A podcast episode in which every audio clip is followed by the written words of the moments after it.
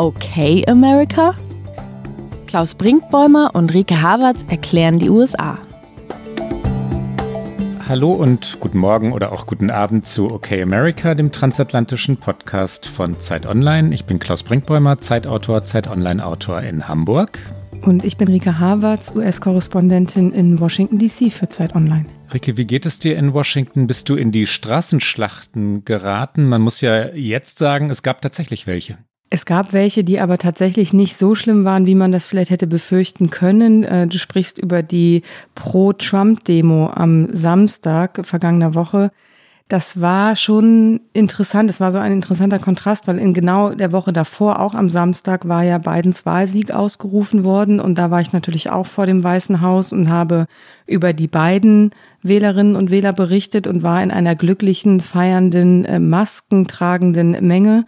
Und jetzt eine Woche später war es ein anderes Bild. Da sind halt wirklich Tausende, also nicht Zehntausende oder Hunderttausende, wie Donald Trump und seine Pressesprecherin behauptet haben, aber schon Tausende Menschen. von Millionen. Die ja, weil, Millionen. weil es auch der Million Mager March, also Million Make America Great Again March, so hieß diese Veranstaltung. Ja. Ähm, und es hatten mehrere Bewegungen dazu aufgerufen. Es hat sich dann alles zu einer großen Veranstaltung geballt, aber also es waren schon Tausende, ich würde sagen auch an die Zehntausend ran, aber mehr waren es auch nicht. Aber die ballten sich halt auch alle vor dem Weißen Haus und dann vor dem Supreme Court, wo es noch ein bisschen enger ist, straßenmäßig. Und die trugen alle keine Maske. Das heißt, man stand da mittendrin und konnte natürlich auch wenig Abstand halten. Und da gab es schon so Momente, wo ich dachte, hm, so Covid-mäßig finde ich das nicht äh, ganz so angenehm. Dann waren auch durchaus sehr viele Proud Boys da, also die äh, rechtsextreme weiße Nationalistengruppierung, die immer in schwarz-gelb gekleidet sind und die richtig Informationen aufmarschiert sind. Also ich bin irgendwann die Pennsylvania Avenue hochgelaufen vom Weißen Haus Richtung Supreme Court und Kongress und dann kamen die an mir vorbei und dann bin ich da auch kurz in so eine Situation geraten, wo ein Gegendemonstrant, also es waren wirklich wenig Gegendemonstranten, ich glaube, das war ein Grund dafür, warum es nicht eskaliert ist. Es ist halt nachts dann an einigen Ecken, als die Demo lange vorbei war, zu Auseinandersetzungen gekommen, aber an dem Tag selbst waren nur wenig linke Gegendemonstranten da, aber ich bin dann einmal um so eine Ecke rum und da genau da passierte es gerade, dass eben ein linker Gegendemonstrant auftauchte und sofort, sofort war so eine Rudelbildung da, ähm, wurde USA, USA, USA skandiert und also mit einer Aggressivität, wo ich dachte, okay, wenn jetzt hier was passiert, komme ich auch nicht raus. Also weil es alles so eng war. Es ist dann, die haben sich dann so ein bisschen rumgeschubst und dann ist das da wieder deeskaliert. Äh, die Polizei war auch da, aber sehr zurückhaltend. Es war aber auf jeden Fall ein anderes Washington letzten Samstag. Na, die Bilder, die, die nach Deutschland kamen, die, die auch über amerikanische Medien natürlich verbreitet wurden, sahen nach mehr Aggression aus, als du es jetzt gerade beschreibst. Es sah wüster aus, es gab Verhaftungen, es gab, glaube ich, eine Messerstecherei. Nach einer Wahl, deren Ergebnis klar ist, ne? Nach einem äh, na, ja? Absolut, ich glaube, ich bin schon so ein bisschen abgestumpft, weil bis zum späten Samstagabend sprach die Polizei in Washington von zehn Festnahmen und das finde ich dann angesichts der Tatsache, wie viele Menschen hier waren, relativ harmlos, aber nichtsdestotrotz ist es genau wie du sagst, nach einer Wahl, die eindeutig entschieden ist, kommt es zu solchen Szenen. Was mich mehr bewegt, sind die Menschen, die da sind, die eben nicht aggressiv und gewalttätig sind, sondern die, mit denen ich auch gesprochen habe, um über die halt eine Geschichte zu machen, die Frau aus Virginia, die gekommen ist, um für Trump einzustehen, die Familie aus äh, Long Island, die gekommen ist, um für Trump einzustehen, das sind ganz normale, das sind ja keine Freaks, also das sind ganz normale Menschen und man versteht natürlich ihre Logik nicht, aber die glauben halt, die haben Angst um ihr Land, die haben Angst, dass ihnen ihr Land weggenommen wird. Und das finde ich ist eigentlich die bewegendere und die für dieses Land auch äh, langfristig gefährlichere Erzählung, dass eben diese Menschen, die werden nicht einfach verschwinden und die werden auch mit beiden nicht sagen, jetzt ist alles gut für uns. Interessanterweise fanden sie beiden alle gar nicht so schlimm. Also da, haben sie gesagt, ja, der ist ja, weil ich gesagt habe, na, aber der will doch ein Präsident für alle sein. Und dann haben die gesagt, ja, ja, aber es ist ja nicht Biden. Biden ist ja nur eine Marionette. Aber die, die dahinter, die kommen dann mit dem Sozialismus. Also Sozialismus ist das große Angstwort. Und das sind aber ganz normale Menschen. Die haben jetzt nicht äh, die Waffe in der Tasche und äh, die skandieren auch nicht Antifa, aber die haben Angst um ihre Vorstellung von Leben. Und ich glaube, das ist wichtig und das ist zentral für auch die weitere Politik dieses Landes. Wir machen heute unsere 28. Sendung, den 28. Podcast. Haben wir es eigentlich geschafft, Rike, einmal nicht über Donald Trump zu reden? Wir wollten so unbedingt, wir wollten. Wir wollten, ne? Und dann haben wir es, glaube ich, nicht geschafft, weil immer, wenn man hier über Gesellschaft spricht, muss man in diesen Tagen halt auch über Politik sprechen. Und wenn man über Corona spricht, muss man auch über Politik sprechen.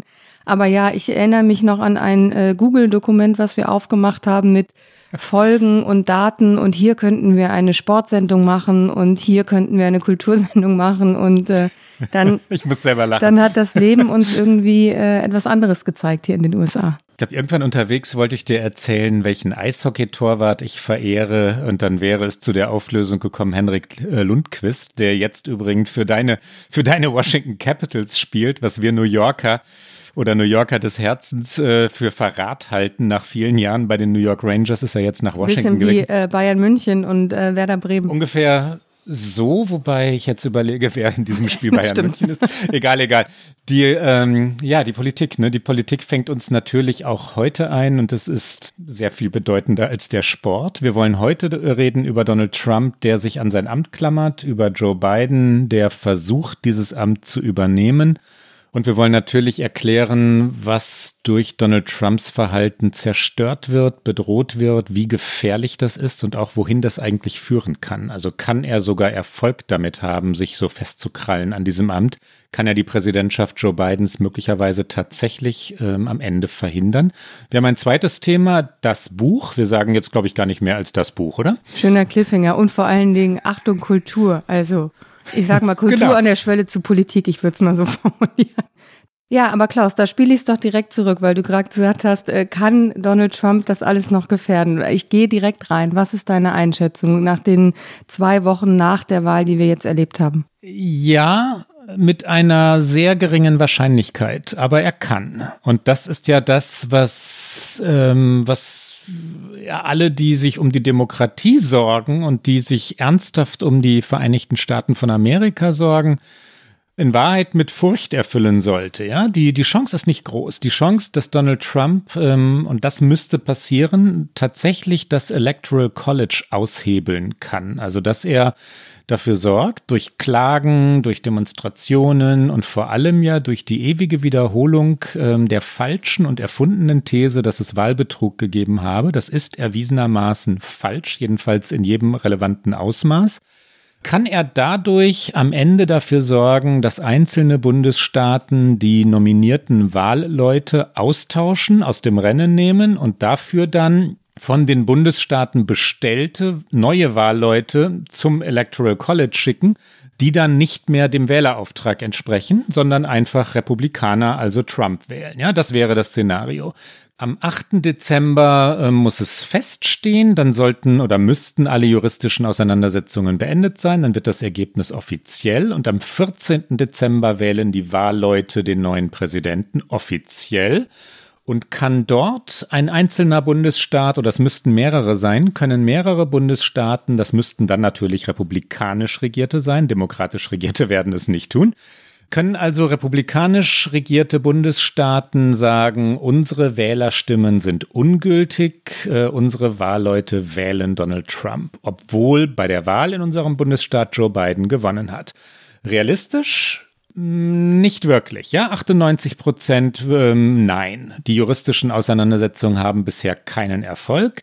Donald Trump wird überall abgewiesen, seine Klagen scheitern. Ähm, sie scheitern meistens daran, dass die Gerichte Beweise verlangen, Beweise als Grundlage der Klage und die Trump-Anwälte haben keine Beweise, sie können keine vorlegen und stellen dann sofort im nächsten Atemzug die eigenen Klagen in Frage oder weichen sie auf oder nehmen einzelne Klagepunkte zurück. Es gibt keine relevante Grundlage, aber geht es möglicherweise trotzdem durch Verzögerungstaktik, dadurch, dass etwas äh, schlicht eskaliert, immer weiter betrieben wird und dadurch, dass er diese Rückendeckung in seiner Partei hat bei den Republikanern. Ich würde nicht sagen zu 100 Prozent nein. Und das ist ja schon beängstigend genug. Das stimmt, ich wäre da bei dir. Ich glaube, ich bin ein bisschen grundruhiger. Also ich finde das auch sehr beängstigend und mir macht aber tatsächlich mehr Angst, was das für Folgen grundsätzlich hat nach dem 20. Januar, weil ich die Chance auch, also ich würde sie vielleicht sogar auf 0,1 Prozent oder so beziffern, aber sie ist halt natürlich rechnerisch da, man darf das nicht vergessen.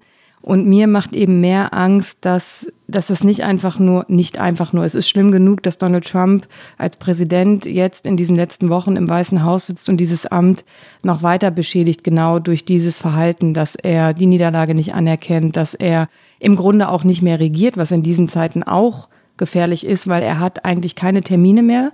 Er geht fast nur noch Golf spielen. Am Samstag interessanterweise hat natürlich auch alle gehofft, dass er äh, bei der äh, Demo, die ja direkt vor seiner Haustür war, auftauchen würde.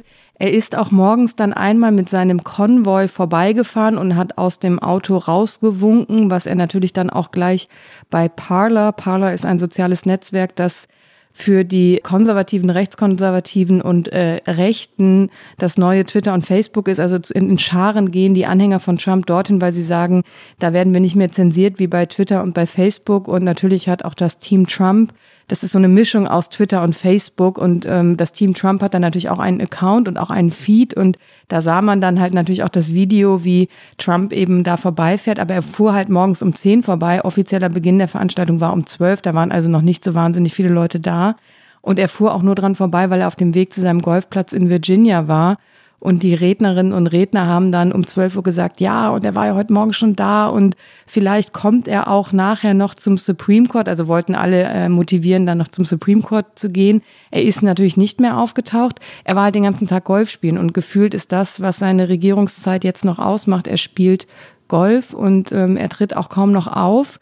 Und das bestätigt das Amt zum einen, aber um die Schleife zu Ende zu drehen, das, was ich halt sehr bedenklich finde und einfach brandgefährlich ist, eben das, was du schon angesprochen hast, wie die Partei auch hinter ihm steht, diese Erzählung weitertreibt und was das eben für die kommenden Jahre bedeutet und wie schwer das ist auch Joe Biden machen wird, zu versuchen, was er ja, glaube ich, und das muss man ihm ernsthaft abnehmen, versuchen möchte, nämlich rauszukommen aus der Spaltung, rauszukommen aus der Polarisierung. Aber mit dieser Erzählung, die Trump und die GOP betreiben, werden sie nur ihre Wählerinnen und Wähler weiter in dieser Ecke halten und werden das Misstrauen weiter sehen in Regierung, in Staat, in alles, was aus Washington kommt. Und damit wird es Joe Biden unfassbar schwer haben. Es gibt auch einen machtpolitischen Aspekt, der, der tatsächlich eine Rolle spielt bei all diesen Überlegungen, um die es jetzt geht. Und dieser Aspekt jedenfalls lässt mich nicht vermuten, dass das mal ganz schnell jetzt beiseite geräumt werden wird. Es geht um die Senatswahl in Georgia am 5. Januar, wo zwei Sitze zur Wahl stehen. Zwei Republikaner, ähm, ihre, eine Republikanerin und ein Republikaner ihre Sitze verteidigen. Und wenn die Demokraten diese beiden Sitze gewinnen sollten, und es wird knapp sein, es wird auf jeden Fall umkämpft sein, es wird sehr, sehr viel Geld hineinfließen. Wenn also die Demokraten diese beiden Sitze erobern, dann wird es im Senat 50 zu 50 stehen, was de facto eine Mehrheit für die Demokraten bedeutet. 51 zu 50, weil Kamala Harris diese Mehrheit beschaffen würde. So ist, so ist es gesetzlich festgeschrieben. Die Vizepräsidentin hätte die entscheidende Stimme. Was das aber bedeutet in der Folge, und darauf wollte ich ja hinaus, ist, ähm, die Republikaner sind sich noch nicht hundertprozentig sicher, was es bedeutet. Aber es bedeutet auf jeden Fall im Moment, dass sie nicht von Donald Trump abrücken. Ja? Dass die Partei Donald Trump in seinem Wahn, in seinen Verschwörungsmythen, Theorien, wie immer man es nennen will, in seinen Lügen bestärkt, weil sie nicht von Trump fallen gelassen werden möchte. Ist ja auch ein erstaunliches Bild, dass eine Partei nicht fallen gelassen werden möchte von einem einzelnen Menschen. Aber so ist es ja. Die Republikaner brauchen Trump in Georgia. Sie möchten, dass er dort Wahlkampfveranstaltungen macht. Sie möchte, dass er die beiden Kandidaten unterstützt. Und da die Präsidentschaftswahl, also die offizielle Nominierung Joe Bidens vorher zu sein hat, das muss Mitte Dezember passieren, wie wir gerade erklärt haben, bin ich mir nicht sicher, dass die Republikaner wirklich vor der Wahl in Georgia von Trump abrücken werden. Und das müssten sie. Tragen also Mitch McConnell und Lindsey Graham und all diese Leute Trump wirklich immer weiter, dann kann das etwas sich selbst bestätigendes bekommen, sodass am Ende wirklich gesagt wird, na, es ist ja alles so umstritten und nichts ist klar und äh, es ist ja ein großes Chaos und jetzt müssen wir ja die Wahlleute neu nominieren. Ich äh, verhake mich jetzt etwas zu lange bei diesen zwei Prozent Wahrscheinlichkeit, die ich dem Ganzen selber gegeben habe. Aber ähm, Trump ist schon mit so vielen Dingen durchgekommen, ja, dass ich es fast naiv fände zu sagen, diesmal wird garantiert alles gut gehen und alle Republikaner werden am Ende sich äh, der Vernunft besinnen und dann äh, sagen, nee, das ist jetzt der Moment, wo wir zurückzucken und jetzt äh, gelten mal Gesetze und das Recht und auch demokratische Normen. Garantien gibt es, glaube ich, in dieser Präsidentschaft einfach keine. Das muss man so sagen. Garantien gibt es leider auch nicht mehr, wenn es um Mitch McConnell geht. Auch über ihn haben wir in der vergangenen Folge schon kurz gesprochen was ich so schade eigentlich finde oder na, doch schade und gleichzeitig ist er so ein gutes Bild für das, was in Amerika passiert ist. Mitch McConnell ist seit 1985 im Senat. Also der ist jetzt keiner, der in einer so polarisierten Welt, die wir jetzt hier in den USA erleben, politisch groß geworden ist oder der auf dieser Welle quasi zum Erfolg gesurft ist der ist ganz normal, der war ein ganz normaler konservativer Politiker aus Kentucky, der im Senat war, als es da noch Kompromisse gab. Der nennt Joe Biden einen Freund. Als Joe Biden sich als Vizepräsident vom Senat verabschiedet hat vor vier Jahren, hat Mitch McConnell für seine Verhältnisse wirklich sehr warme Worte gefunden und hat ihn eben öffentlich einen Freund genannt und äh, hat mit dem Deals geschlossen, wenn es um Steuern ging. Also zum Beispiel ein Thema, was ja extrem kontrovers ist zwischen Republikanern und Demokraten schon immer gewesen. Die beiden haben dazu Gesetzesvorlagen erarbeitet. Und das ist alles bei Mitch McConnell wie weggewischt. Der hat, als Obama Präsident war, gesagt, das erklärte und einzige Ziel wird es sein, dass Obama nur eine Amtszeit hat. Also der hat sich im Verlaufe seiner Senatszeit im Grunde genommen radikalisiert, wenn man über Polarisierung spricht und wenn man darüber spricht, wie einseitig man nur noch die eigene Sache sieht und die eigene Politik. Und er zieht das eisenhart durch. Und er wird, wenn eben die Demokraten nicht beide Sitze in Georgia gewinnen, wird er wieder der Mehrheitsführer der äh, Republikaner im Senat sein. Und dann würde ich mal sehen wollen, wie er mit seinem Freund Joe Biden dann zusammenarbeiten will. Der engste Zirkel hat sich um Donald Trump herum geschlossen. Der engste Zirkel sind Mitch McConnell, wie du gerade gesagt hast, Lindsey Graham, das sind die Söhne, das ist äh, die Ehefrau Melania. Es hieß immer mal, dass es einzelne Stimmen gebe, zum Beispiel von der Ehefrau, die Donald Trump rieten. Konjunktiv ist wichtig die Wahl anzuerkennen, die Wahl Joe Bidens anzuerkennen, dass es Einzelne gegeben habe, die ihm gesagt hätten, es ist wirklich vorbei, du musst es anerkennen und dass auch dieses wesentliche Argument gefallen sei, Donald oder Mr. President, äh, sie beschädigen sich selber, ja, das ist das, was am Ende hängen bleiben wird. Also diese Amtsübergabe oder die nicht stattfindende Amtsübergabe, die Weigerung, ein Wahlergebnis zur Kenntnis zu nehmen, das ist der Punkt, der am Ende in den Geschichtsbüchern stehen wird. Das ist ihm angeblich gesagt worden, aber es hat keine Wirkung. Was glaubst du eigentlich, will Donald Trump? Was will er erreichen? Ach, wenn ich wüsste, was Donald Trump erreichen will, ich weiß gar nicht, ob mich das freuen würde oder ob mir das Sorgen machen würde, wenn ich so genau in seinen Kopf gucken könnte. Ich meine es nicht psychologisierend, weil, weil, weil es sehr, sehr viele Menschen gibt, die, die immer versuchen, Trump analytisch hm. zu begegnen. Ich meine es nee, strategisch. Nee, strategisch. Worauf will er hinaus? Ähm, ich weiß gar nicht, ob er so strategisch ist. Ich finde, er hat ja vier Jahre gezeigt, dass er eigentlich kein großer Stratege ist, sondern eben sehr impulsgesteuert. Ich glaube, glaube nicht, dass er eine zweite Amtszeit will. Das glaube ich nicht. Ich glaube aber, dass er, er braucht Geld, äh, er braucht ja eine Zukunft. Er kann jetzt nicht nach diesen vier Jahren Präsidentschaft nur noch Golf spielen. Also er braucht ja auch ein Image. Ich glaube, für ihn ist extrem wichtig, dass er danach etwas hat, was nicht nur ist, ich Ex-Präsident, nicht nur. Also das ist für die meisten natürlich äh, die größte Ehre, aber für ihn ist es das nicht. Und deswegen glaube ich, dass er sich versucht, seine Klientel zu halten. Und diese Klientel wird er mitnehmen in irgendeine Form von Unternehmertum. Viele spekulieren ja, dass das etwas im Medienbereich sein wird. Jetzt, wo er quasi auch Fox News den Federhandschuh hingeworfen hat und auch zum Beispiel Fox News kritisiert hat für, sie hätten am Samstag bei der Demo in irgendeiner Seitenstraße gestanden, wo es leer gewesen sei und würden gar nicht die richtigen Bilder zeigen. Also er hat äh, mit Rupert Murdoch auf jeden Fall gebrochen. Murdoch hat vorher mit ihm gebrochen, weil Fox News eben die Niederlage auch ausgerufen hatte.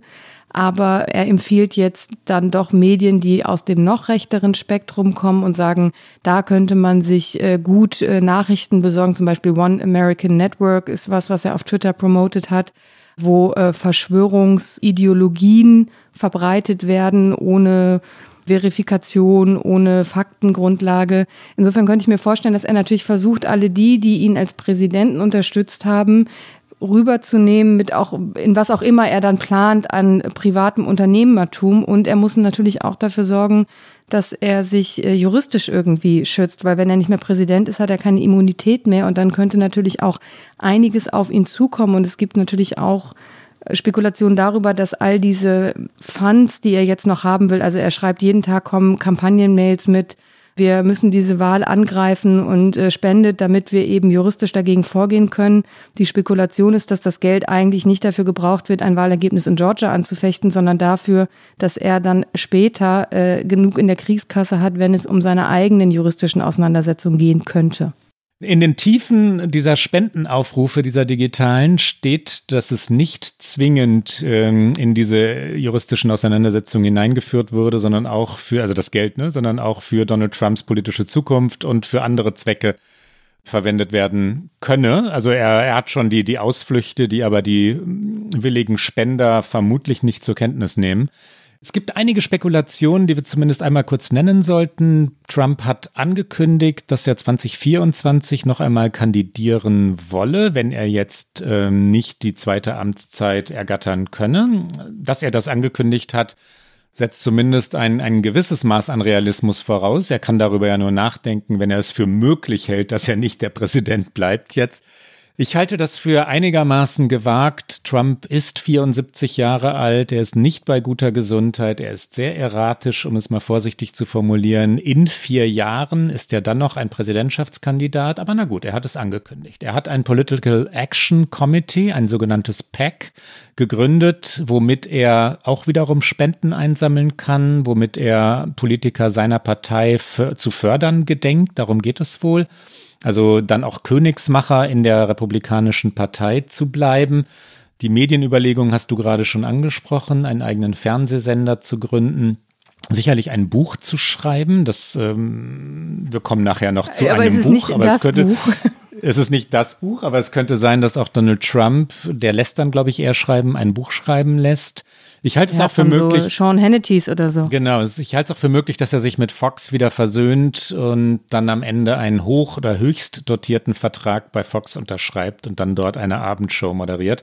Auch sowas ist denkbar. Ne? Die Möglichkeiten sind, sind schon zahlreich für ihn. Ich frage mich tatsächlich, will er sich festklammern an dieses Amt, um es tatsächlich zu behalten, oder aber meint er, dass er seinen Anhängern gerecht werden muss? Das hat er selber gesagt in den vergangenen Tagen. Meine Anhänger erwarten das von mir, dass ich kämpfe. Hat er sich schlicht verrannt, weil er in den ersten 48 Stunden es nicht geschafft hat, beiden zu gratulieren und jetzt muss er halt immer weitermachen, weil er sich eben verrannt hat und dann wird auch das eine self-fulfilling prophecy. Schwer zu sagen, aber jetzt sind wir in der Abteilung Psychologisierung und die sollten wir schnell wieder verlassen. Aber ne? da können wir doch direkt ins Faktische übergehen, weil wir vielleicht noch mal einmal sagen sollten, eben, dass er nicht, dass er nicht aufgibt, dass er nicht regiert, aber dass er eben auch nichts übergibt. Was interessant ist, äh, in dieser Woche das erste Mal ein kleiner Lichtblick, wenn man so sagen will, aus dem Weißen Haus, nämlich der nationale Sicherheitsberater von Donald Trump, Robert C. O'Brien, hat in dieser Woche gesagt, dass es a very professional transition von seiner Seite aus geben wird. Also er hat gesagt, von ihm aus gäbe es eine geordnete Übergabe und nationale Sicherheit, das ist ja schon ein wichtiger Punkt. Und in dieser Woche hat Joe Biden auch angekündigt, der ja jeden Tag mit seinem Übergabeteam arbeitet, der Reden hält zu seinen Wirtschaftsvorstellungen zum Beispiel, der weiter mit Staatschefs telefoniert. Und er hat in dieser Woche eben auch das erste Mal ein National Security Briefing bekommen, laut eigenen Angaben. Und das ist so ein Mini-Hinweis, dass wenigstens einigermaßen etwas passiert. Und wir müssen das, glaube ich, nochmal sagen, wie wichtig das ist, dass diese Übergabe stattfindet, auch auf so einem technischen Level. Das klingt vielleicht ein bisschen, na ja, dann macht er das halt ein bisschen später. Aber zum Beispiel hat der ehemalige Chief of Staff Andy Card von George W. Bush, der hat in diesen Tagen gesagt, dass es die verkürzte Übergabe, die es von Bill Clinton zu Bush gab, extrem schwierig gemacht hat, äh, die Amtsgeschäfte anzufangen und das laut der 9-11-Kommission, also es gab hier eine Kommission, die die Terroranschläge vom 11. September aufgearbeitet hat, dass die auch festgestellt hat, dass diese verkürzte Übergabe eine Rolle gespielt hat, weil die Frage ist, wie gut konnte überhaupt das Land schon reagieren, beziehungsweise gab es Lücken, in denen man Dinge nicht wahrgenommen hat. Also hätte man das sogar womöglich verhindern können, wenn die Übergabe geordneter gewesen wäre. Und die Übergabe war nicht nicht geordnet, weil Bill Clinton nicht gehen wollte, sondern weil es damals, wir erinnern uns 2000, so knapp war zwischen Gore und Bush, dass in Florida neu gezählt werden musste. Und das hat einfach sehr, sehr lange gedauert. Ich glaube damals äh, 35 Tage, ich glaube das Maximum an Tagen wurde ausgeschöpft, bis der Supreme Court gesagt hat, es wird nicht weitergezählt und damit George W. Bush äh, die Präsidentschaft hatte, aber dann eben erst sehr, sehr spät anfangen konnte, überhaupt sich in diese ganzen Thematiken einzuarbeiten, also er und sein Team. Und das darf man, glaube ich, nicht unterschätzen. Nein, auf keinen Fall. Ich habe mich damals ähm, beim Spiegel in jener Zeit arbeitend mit den Terroranschlägen sehr beschäftigt und Leute wie Mohammed Atta, der ja einer der Attentäter war, waren im Land. Ne? Die waren in den USA, die haben dort Flugschulen besucht, die haben sich lange dort aufgehalten und es ist fraglos so, dass die Sicherheitsbehörden nicht gut gearbeitet haben was nicht eindeutig klar ist, ist die Kausalität. Was hat das wirklich mit der Amtsübergabe zu tun? Was aber wiederum heute feststeht, ist, es gäbe unendlich viele Aufgaben. Ja, Covid-19 rollt über die USA hinweg. Äh, wenn man jetzt die Zeitungen oder die Dienste die diversen Blogs sehr gründlich liest, sprechen einige von der zweiten, die nächsten von der dritten und wieder andere von der vierten Welle. Und diese Bilder lassen einen ja verstehen, es geht von links nach rechts, Ost nach West, Nord nach Süd und immer wieder zurück und vom Landesinnern an die Küsten und von dort wieder ins Landesinnere. Die Zahlen und Daten, du kennst sie, Rike, sind, sind erschütternd. Wir sind jetzt bei knapp 250.000 Toten, bei über 11 Millionen Fällen, bei über 150.000 Neuinfektionen an einem Tag waren wir gerade auch in den USA. Und natürlich kann dieses Land nicht warten bis zum 20. Januar, bis es eine koordinierte Politik gibt. Vorher kann es die aber nur geben, wenn sie zwischen dem Biden-Team und dem Trump-Team koordiniert wird. Das Trump-Team, also die Regierung, die jetzt noch amtierende Regierung, wird natürlich ihre Politik nicht verändern und nicht von sich aus sagen, so jetzt aber spielen ja alle Bundesstaaten zusammen und ab jetzt halten wir bitte Abstand und tragen Masken. Das wird nicht passieren. Es braucht die Koordination zwischen dem, äh, zwischen der abtretenden Regierung und der kommenden Regierung und danach sieht es nicht aus. Es gibt aber auch noch viele weitere Themen. Ja, Covid ist sicherlich das, das drängendste, weil das offensichtlichste Thema. Und da ist zum Beispiel auch, sollte es dann irgendwann mal darum gehen, einen Impfstoff tatsächlich zu haben, und es gibt ja in diesen Tagen ganz vielversprechende Nachrichten dazu, der würde ja in den USA auch zum Beispiel eher vom Bund ausgerollt werden. Also wie kriegen die einzelnen Bundesstaaten dann diesen Impfstoff und diese Dinge, das läuft alles gerade nicht. Aber dann gibt es zum Beispiel auch die wirklich Großbaustelle und auch gefährliche Großbaustelle, auch international Pentagon, also Verteidigungsministerium.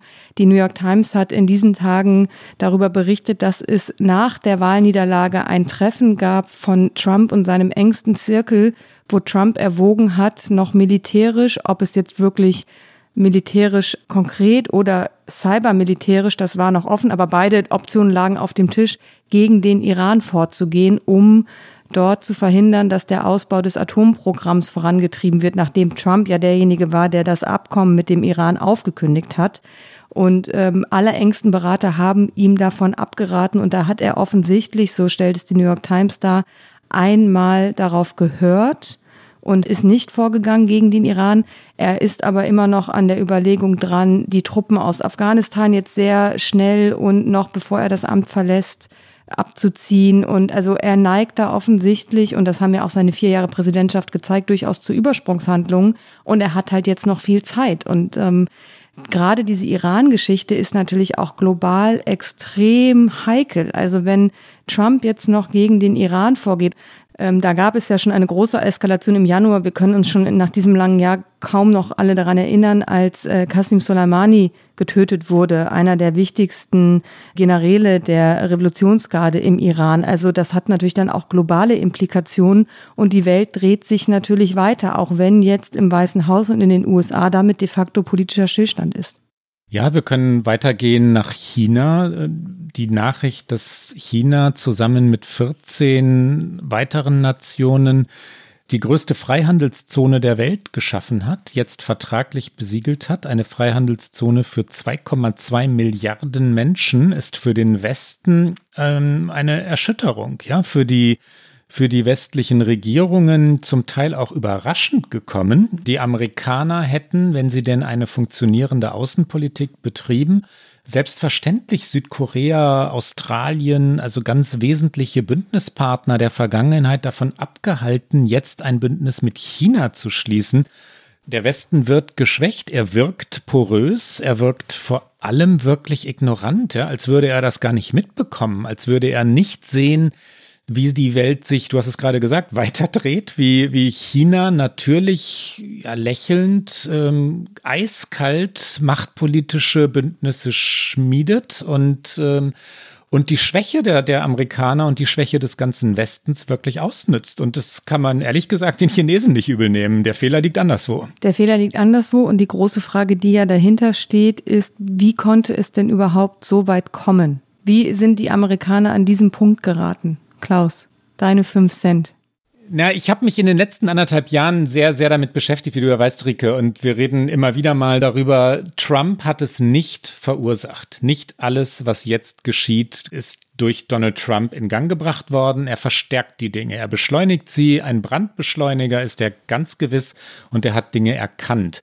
Ich glaube, wenn man, wenn man es einmal sortieren will, gibt es auf drei Ebenen ganz entscheidende Punkte, die in der historischen Rückschau ja so richtige Wegsteine sind, Wegmarken. Man kann es juristisch erklären, die Section 230, die hatten wir ja schon, mal, schon einmal angesprochen, hat 1996 Internetkonzernen wie Twitter und Facebook, also vor allem Social-Media-Konzernen, die Pflicht genommen, für die eigenen Inhalte oder die auf den eigenen Plattformen veröffentlichten Inhalte verantwortlich zu sein. Die Section 230 spricht diese Konzerne frei und ermöglicht es ihnen, dass sie mit Lügen, mit Denunziationen, Verunglimpfungen reich werden und Geld verdienen.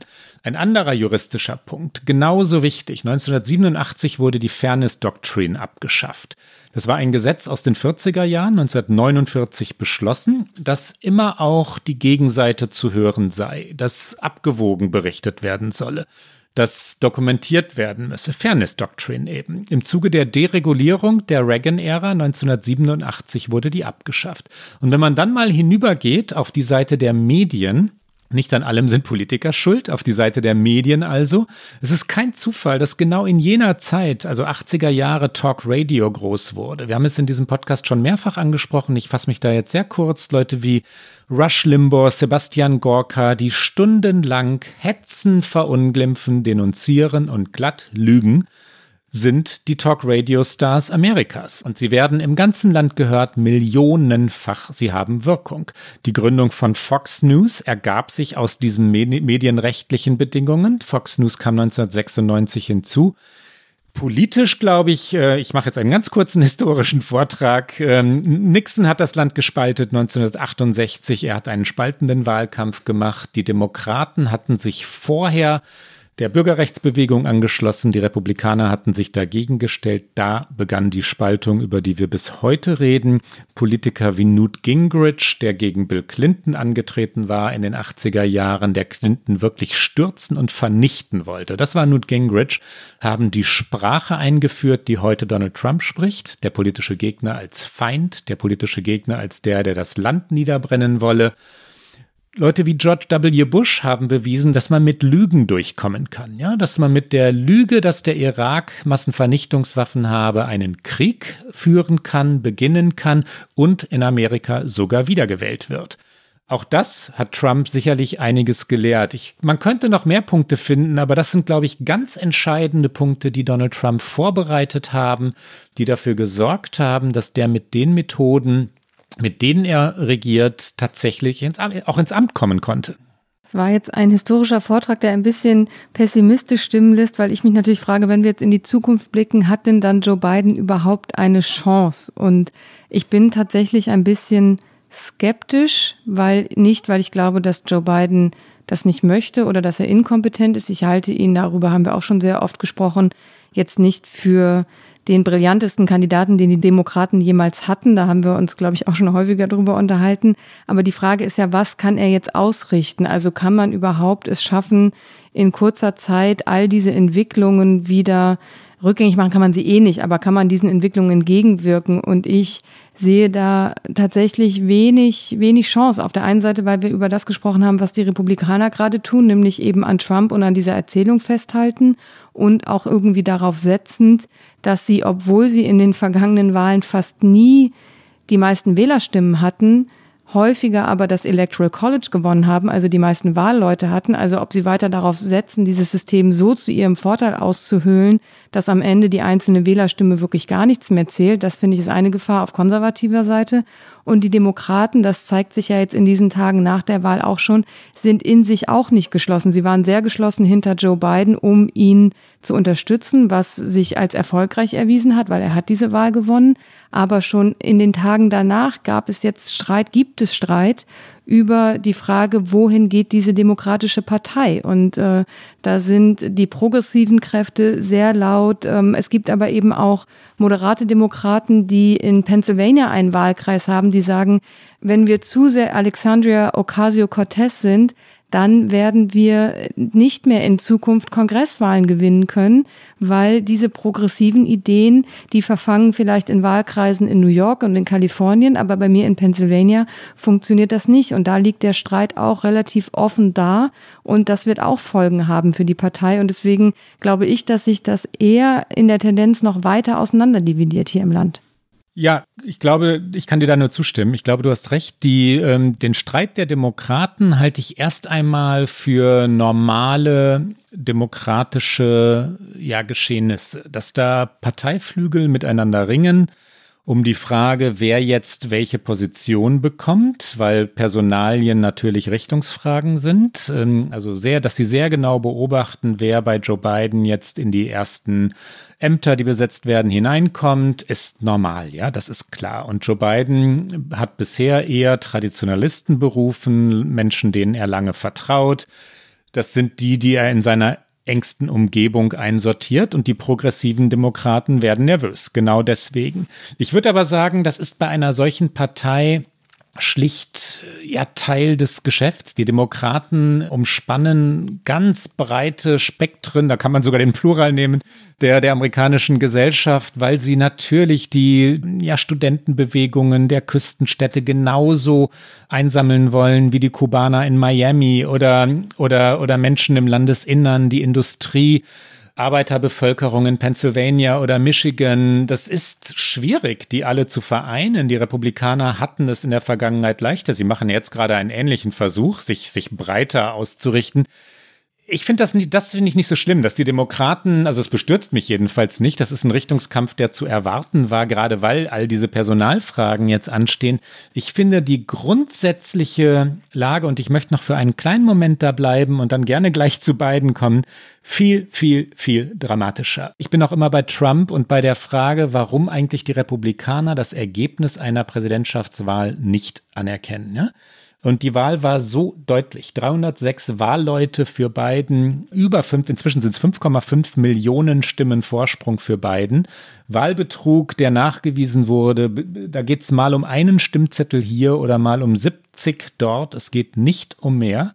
Sie machen es trotzdem nicht. Und wenn man mal die Autoren eines, eines Buches äh, How Democracies Die äh, zitiert. Das waren Levitsky und Ziplat. Ähm, die haben vor einigen Jahren, 2018 war das, vier Warnsignale herausgearbeitet, vier Erkennungsmerkmale für entstehende Autokratien oder auch sterbende Demokratien. Der Anführer verpflichtet sich demokratischen Regeln nicht. Er leugnet die Legitimation seiner Gegner. Er toleriert oder fördert Gewalt. Er schränkt Bürgerrechte oder Pressefreiheit ein. Bei allen vier Punkten kann man in Sachen Donald Trump und Republikaner von 2020 ein Häkchen machen, ja? Und das Buch heißt How Democracies Die. Ich finde das nicht irrelevant. Ich finde das ähm, auch nicht so, so staunenswert. Viele Publizisten auch in Deutschland staunen ja darüber, dass in den USA immer noch eine Eskalationsstufe und dann noch eine erreicht wird. Ich glaube, es ist ernsthaft besorgniserregend. Ich wollte noch einmal einen Clip einspielen. Donald Trump in den vergangenen Jahren und in der Gegenwart über Wahlen und Wahlergebnisse und was er damit macht. Äh, kurze Übersetzung vorneweg. Er sagt, dass er eine Wahl akzeptiert, wenn er denn der Sieger ist. Das ist 2016. Er sagt, dass er, das war die Wahl gegen Clinton, er sagt, dass er eine Wahl nicht akzeptiert. Er sagt, dass eine Wahl gefälscht sei. Hier kommen Trump-Zitate. Somebody just came up. You actually won Iowa. And if the Republican Party had any guts, they would have terminated Cruz from that election because honestly, he cheated like a dog. And I would have won Ohio had I not been given a dirty poll saying that Florida was tougher than I thought. Are you saying you're not prepared now to commit what I'm to that saying principle? is that I will tell you at the time. I will totally accept the results of this great and historic presidential election if I win. Isn't it amazing the way they say there's no voter fraud? Folks, it's a rigged system and it's a rigged election, believe me. If you look at voter registration, you look at the dead people that are registered to vote, who vote. Three to five million illegal votes. Well, we're going to find out, but it could very well be that much. California, the same person votes many times. You probably heard about that. They always like to say, oh, that's a conspiracy theory. Not a conspiracy theory, folks. Can you give a direct answer? You will accept the election? I have to see. Look, you I have to see. No, I'm not going to just say yes. We're going to win this election. The only way they can take this election away from us is if this is a rigged election. Will you commit to making sure that there is a peaceful transferal of power after the election? Well, we're going to have to see what happens. But if I see tens of thousands of ballots being manipulated, I can't go along with that. And I'll tell what, you what, what does that from mean, a common sense, does that mean you're going to tell your people means. to take to it the means street? you have a fraudulent election. We were getting ready to win this election. Frankly, we did win this election. Und das, Ricke, ist der amtierende Präsident der USA. Die Demokraten und deren Streit machen mir Sorgen im Sinne von, hoffentlich können die sich verständigen auf funktionierende Politik, aber sie machen mir keine Sorgen in puncto Demokratie. Oh nein, das auf keinen Fall. Ja? Das, das auf keinen Fall. Das, das sind die anderen. Das sind die anderen und äh, dann gehen wir doch noch mal einmal ganz kurz, um diesen Komplex abzubinden, zurück zu den Demokraten äh, mit allen ihren Streitigkeiten. Aber da lassen wir doch auch noch mal einmal dann als Kontrast Joe Biden zu Wort kommen, der in dieser Woche eine Rede gehalten hat, wie er sich die Wirtschaft vorstellt, wenn er dann im Amt ist, also wie er die Wirtschaft wieder in die richtige Spur bringen will. Aber vor allen Dingen hat er sehr eindrücklich noch einmal wiederholt, wenn es so weitergeht, dann werden mehr Menschen sterben, weil natürlich die Wirtschaft hier ganz eng verknüpft ist mit der Pandemie. Und da hören wir auch einmal ganz kurz rein als Kontrast zu dem, wie die Rhetorik vom künftigen Präsidenten der USA ist. We all agreed that we want to get the economy back on track. We need our workers to be back on the job by getting the virus under control. We're going in a very dark winter. Things are going to get much tougher before they get easier. And that requires sparing no effort to fight COVID so that we can open our businesses safely, resume our lives, and put this pandemic behind us. It's going to be difficult, but it can be done.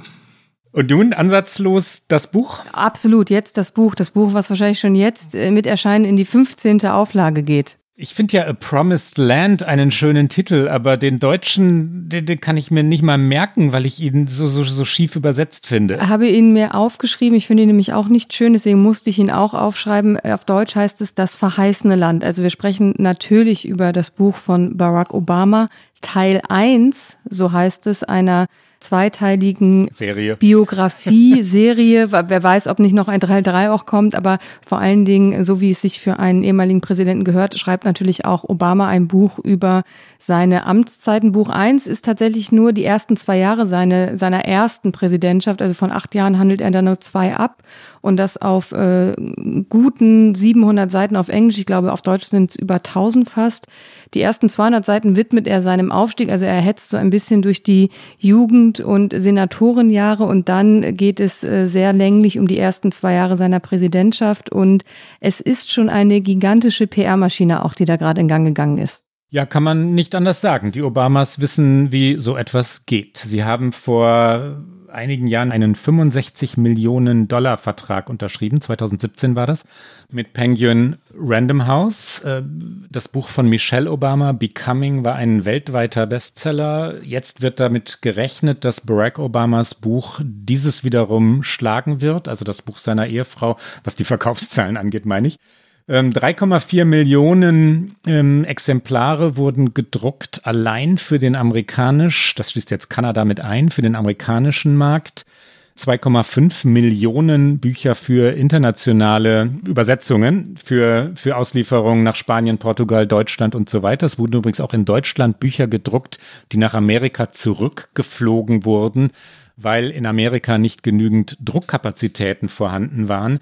Ein gigantisches Unternehmen mit Interviews rauf und runter, ähm, die Social Media Betreuung äh, ist intensiv, anders kann man es gar nicht sagen. Ich also mein Instagram-Feed war nur noch voll am, ähm, wann war es, warte mal, Erscheinung war am Dienstag dieser Woche, am Montagsabend zu meiner Zeit war mein Instagram-Feed nur noch voll mit äh, Barack Obama, mit Michelle Obama, mit der Playliste zum Buch. Und dann dachte ich irgendwann, ich weiß jetzt, dass das Buch erscheint und vor allen Dingen äh, lustige Geschichte. Ich habe es mir hier tatsächlich telefonisch bei der lokalen Buchhandlung vorbestellt, weil ich wollte es nicht bei Amazon vorbestellen, wollte es aber am Dienstag direkt haben, weil ich es eben parallel hier zur Sendung auch lese, um noch eine kleine Rezension zu schreiben.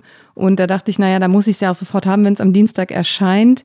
Und äh, dann sagte die nette Dame an, am Telefon, ja, ja, können Sie gerne vorbestellen und morgen abholen, aber bitte vorauszahlen, also bitte dann jetzt mal Ihre Kreditkartendaten per Telefon. Das heißt, ich habe dann äh, schon bezahlt, damit ich es dann auch am Dienstag abholen konnte. Ich kann das Hörbuch empfehlen, also jetzt tatsächlich nur, was die ersten Minuten angeht. Ich habe bisher nur reingehört, aber Obama liest es selber ich meine jetzt nicht die übersetzte Fassung, sondern die, die Originalfassung. Obama liest selbst und da er ein äh, guter Redner ist, äh, ist es tatsächlich auch angenehm, ihn zu hören.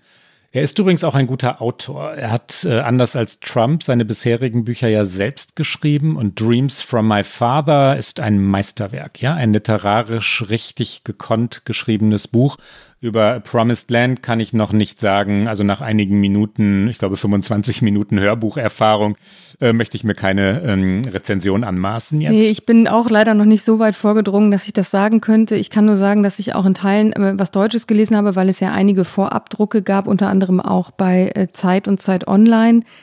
Ich fand die deutsche Übersetzung nicht besonders, also schon der Titel war nicht besonders gelungen und auch das, was ich auf Deutsch gelesen habe, finde ich, äh, wird dem englischen Original eigentlich nicht gerecht. Wo du gerade gesagt hast, dass er so ein guter Redner ist. Natürlich, die PR-Maschine lief auch hier in den USA. Auch hier gibt es auf allen möglichen Seiten und Portalen äh, Bits and Pieces und NPR hat ein paar Ausschnitte aus dem Hörbuch. Und vielleicht hören wir mal ganz kurz rein, damit wir Obama auch einmal direkt hören, als er über den Abend spricht, bevor er die Entscheidung trifft, Osama bin Laden töten zu lassen und wie er dann quasi zur Familie an den Abendbrottisch gibt. Es ist äh, ganz schön erzählt, es ist eine knappe Minute, wir hören mal kurz rein. Michelle and the girls were in rare form at dinner that night, teasing me relentlessly about what they called my ways. How I ate nuts a handful at a time, always shaking them in my fist first. How I always wore the same pair of ratty old sandals around the house. How I didn't like sweets. Your dad doesn't believe in delicious things. Too much joy. I hadn't told Michelle about my pending decision, not wanting to burden her with a secret until I knew for certain what I planned to do. And if I was more tense than usual, she didn't seem to notice. After tucking the girls in, I retired to the treaty room and turned on a basketball game, my gaze following the moving ball as my mind ran through various scenarios one last time. Da wir gerade die Playlist angesprochen haben, Rike, weißt du, was draufsteht? Ich wusste es natürlich gestern, weil es mir 15 Mal in meinen Feed gespielt wurde, aber habe ich mir natürlich jetzt hier nicht in unser Sendungsskript geschrieben. Ähm Dass er The Rising von Springsteen mag, hat ihn mir natürlich sympathisch gemacht. Ist jetzt nicht so, dass ich ihn vorher gehasst hätte, aber das, das mag ich, dass Michelle draufsteht. Die Beatles haben es anders ausgesprochen. Ne? Ich könnte jetzt, nee, ich, ich singe jetzt nicht, aber da, bei, bei den Beatles war die erste Silbe betont, ne? Michelle. Ja. Ähm, jedenfalls steht Michelle drauf und das ist dann natürlich auch wieder angemessen kitschig. Wo du so über Springsteen sprichst, das äh, ist, ich war natürlich über Beyoncé, habe ich mich mehr gefreut.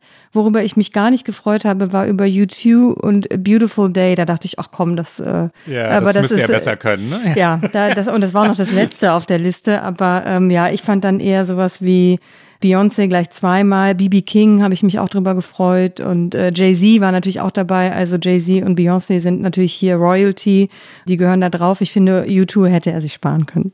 Da wir ja einen hochpolitischen und sogar intellektuellen Anspruch haben, ähm, was lernen wir aus dem Buch? Ähm, können wir das schon sagen, auch ohne dass wir beide es jetzt schon zu Ende gelesen hätten? Es gab ja natürlich jede Menge Rezensionen, politische Analysen. Worum geht es Obama in diesem Buch? Was mich vor allen Dingen erstaunt, und das äh, spricht aber auch für die Art, wie er, glaube ich, ist und wie er Präsident war, ist die enorme Genauigkeit, also die Akkuratesse, mit der er schreibt. Ähm, Im englischen Original kommt ganz oft maybe, also vielleicht oder still, was er auch in seinen Reden ganz oft voranstellt an den ersten Satz. Still there is, also das sagt er ganz oft. Und äh, leicht einschränken. So genau, ne? was mhm. Abwägendes, das finde ich, äh, das habe ich daraus gezogen und natürlich zum Zeitpunkt der Veröffentlichung, wo die USA hier gerade in so einer Zwischenwelt gefangen sind und immer noch in dieser Präsidentschaft Trumps verhaftet sind, die ja rhetorisch so ganz anders ist. Das war für mich bis jetzt der stärkste Kontrast und natürlich auch das, was man daraus, glaube ich, also auch ein Punkt, den Obama macht, das natürlich zu diesem Zeitpunkt jetzt zu veröffentlichen.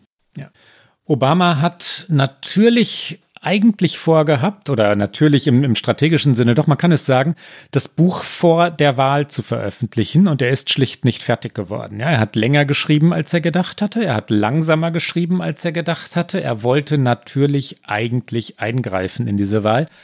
Es wird aber schon klar, was er über Trump denkt. Und er hat in einem Interview bei 60 Minutes, in der legendären Fernsehsendung 60 Minutes, äh, sehr klare Worte zu Trump und dessen Weigerung, die Wahl anzuerkennen, gefunden. Hier kommt noch einmal Obama, jetzt nicht aus seinem Buch, sondern aus 60 Minutes.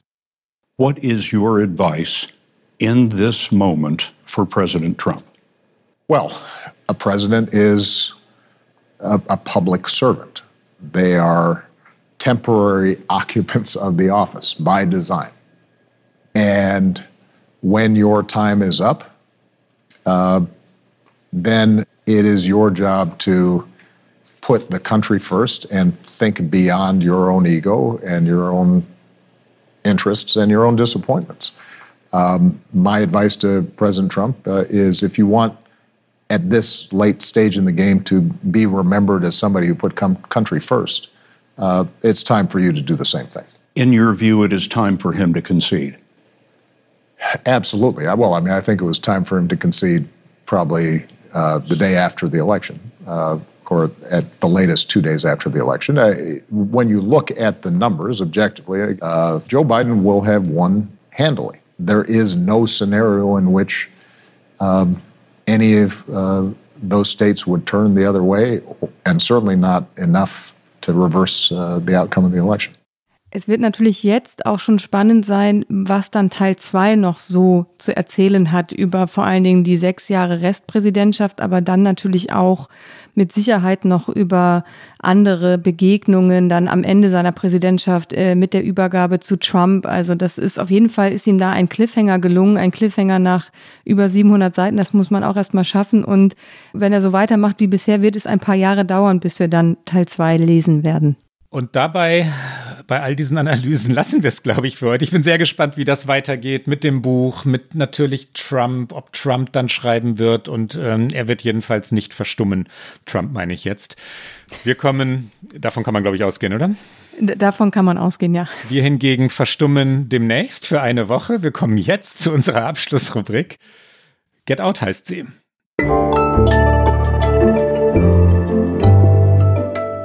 Get Out. Rike, dein Get Out. Ja, ich bleibe mir ein bisschen treu in diesen Tagen. Ich habe in der Recherche zu äh, Mitch McConnell habe ich äh, sehr viel auch alte Late-Night-Shows geguckt, unter anderem Jon Stewart bei der Daily Show. Und ich habe in dem Moment gedacht, wie sehr ich Jon Stewart vermisse, der ja tatsächlich sehr verstummt ist, seit er die Daily Show nicht mehr macht. Er ist, glaube ich, einmal war er bei Stephen Colbert und einmal hat er der New York Times ein Interview gegeben, aber ansonsten ist Jon Stewart nicht mehr in der Öffentlichkeit zu finden. Und ich war ein bisschen traurig darüber, weil ich habe dann ganz viele alte John Stewart Sachen gesehen und möchte deswegen hier im Get Out einmal noch äh, John Stewart empfehlen. Äh, gar nichts Spezielles. Ich habe auch keinen Clip mitgebracht, weil ich finde, Stewart war so ein Gesamtkunstwerk. Da geht es nicht nur darum, was er gesagt hat, sondern auch, wie er dabei geschaut hat und ähm, also eine kleine Orientierung, wenn man mit irgendwas anfangen möchte und im Thema bleiben möchte, dann sollte man auf YouTube einfach suchen John Stewart und McConnelling. Da hat er nämlich einen Clip von Mitch McConnell, den er mal zum Wahlkampf aufgenommen hat,